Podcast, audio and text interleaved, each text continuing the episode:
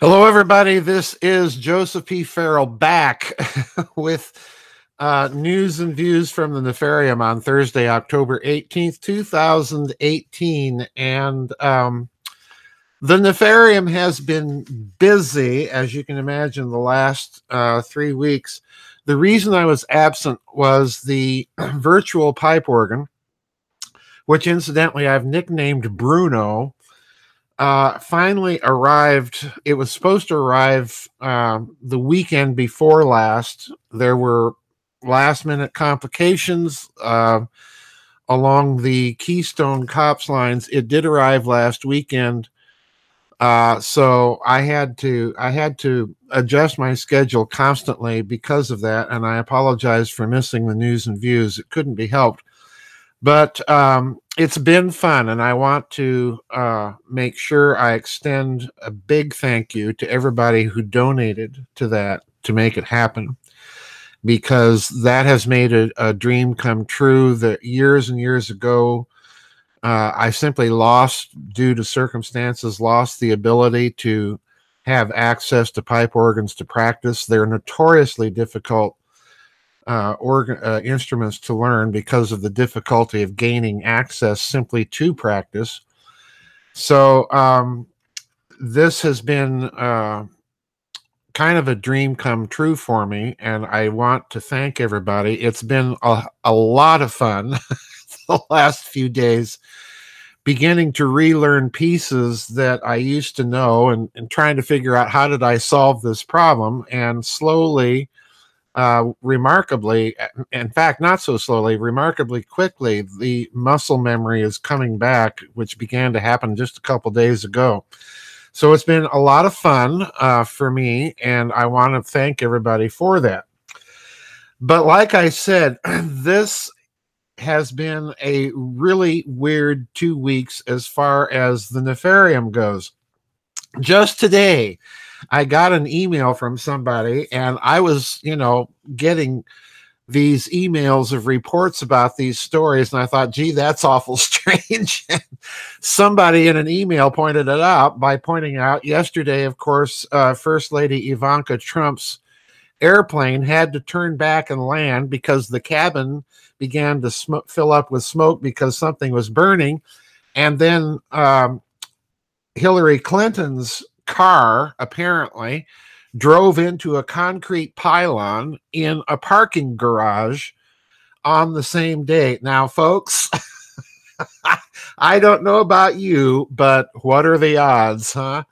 Um, I definitely think that that's a little sign of the factional infighting going on uh, in this country. But the real news, I think, happened over the weekend with the German elections in Bavaria, the Bavarian state elections.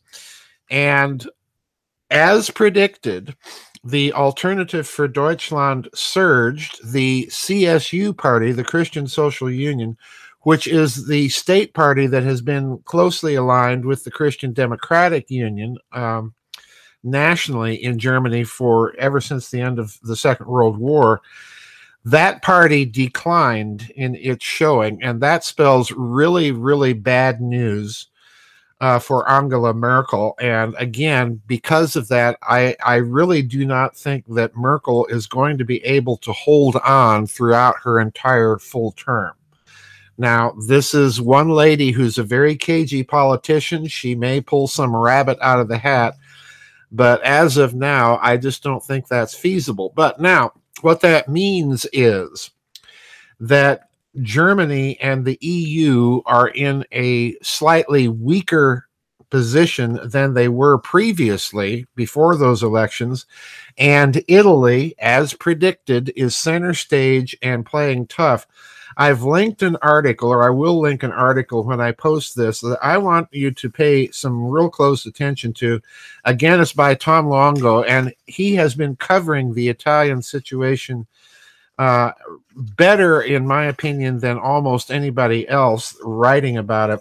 And I want to read a few paragraphs from his article called Italy Declares War on Merkel and the EU. And several paragraphs at the beginning begin to show what's going on here. Uh, Matteo Salvini and Di Maio have other plans. Since I began covering this story last year on my blog, I've said that it was imperative that Salvini force the issue of the Troika's demands, the Troika being the European Union, the European Central Bank, and the International Monetary Fund, back down their throats on debt restructuring and forgiveness. Now, remember, let me stop here. The IMF is largely an American dominated institution. And you'll recall that Heiko Maas, the German foreign minister, has come out recently and said, no, Europe needs its own version of SWIFT, free of American domination, and it needs its own version of the IMF, free of American domination. And I suspect that front that front and center in his thinking are precisely the Italian situation here, because it would be much easier for Europe to negotiate this whole situation if it did not also have to take into account Washington's demands. So the Troika, the International Monetary Fund here in the Troika, is that part of the Troika that's representing American interests. So always bear that in mind. Continuing then, what I meant then, and I was focused on Salvini's emergence as the leader of this fight, was that Salvini in Italy, because they are more than technically insolvent, have all the leverage in the negotiations.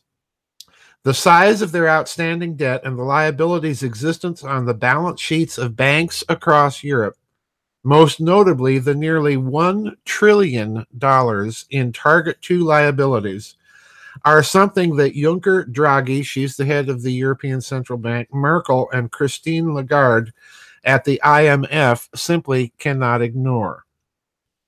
But to do this, Salvini and now Di Maio have to make a good faith effort to negotiate a good deal for Italy with Brussels, Berlin, and the IMF.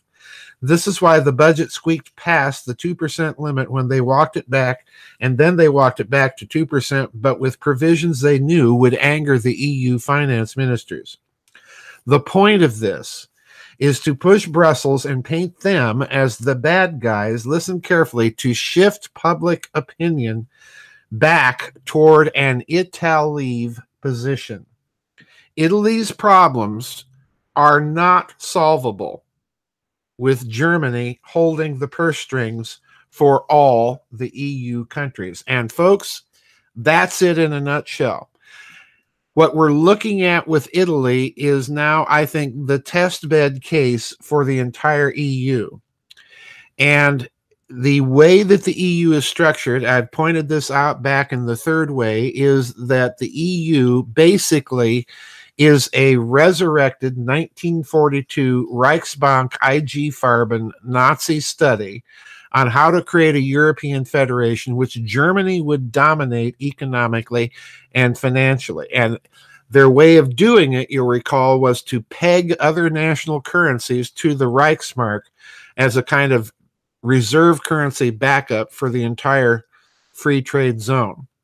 And this is exactly how the euro came into existence. It came into existence off the back of the old exchange rate mechanism, which was precisely that kind of currency fluctuation mechanism pegged to the Deutschmark.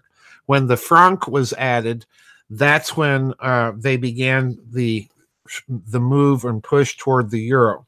So, in other words, Germany is basically the locomotive, the financial locomotive that has been trying to power the European Union. Now, the problem here is that if you're on if you're on the flip side of this, if you're a German and you're financing all these other countries, you don't like it any more than those countries like being under the German thumb. So the entire financial mechanism of the European Union, this is my real point, the entire financial mechanism of the European Union is what's driving the politics over there, and it's creating some crazy policies, as we've seen. So let's continue with um, Luongo's article. The first prong of their assault on the power structure of the EU is this, and he's talking about Matteo Salvini. Challenge them on their budget while making strong statements to the rest of Europe that they are not looking to exit the euro. I'll repeat that. That's crucial. Challenge them on their budget while making strong statements to the rest of Europe that they are not looking to exit the euro. So, in other words, why is that important? It's important because what the Italians are really pressuring them to do is hey, we're going to stay in. And because we're staying in and we want to get our way, we're putting pressure on the euro itself. In other words, for the whole European Union. So, if you don't understand what's going on, you have to remember that the euro, again, is a representation of that old exchange rate mechanism tied to the Deutschmark. All right. So they're really putting pressure once again on Germany and France, particularly as the two central economic powers in the European in the European Union to come to an agreement. All right. Now, let's continue.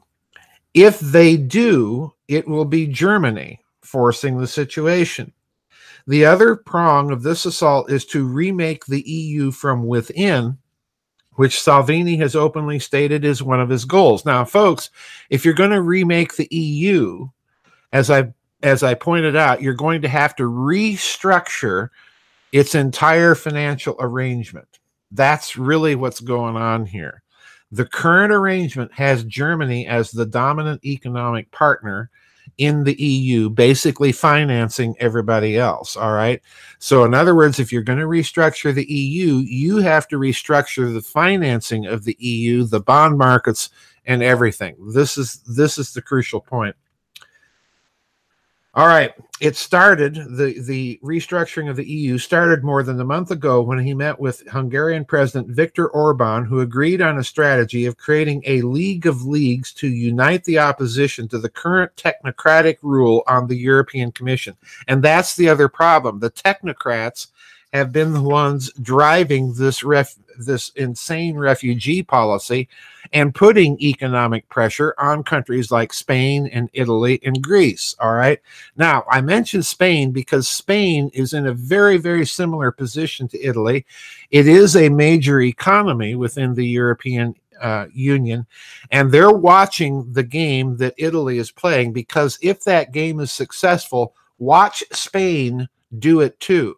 And if Spain does it, it will cause the EU to be restructured or fall apart, one of the two. So there, there are other players. The point I'm trying to make here, there are other players in the wings beyond just Italy and Hungary. Spain is is definitely in there. All right.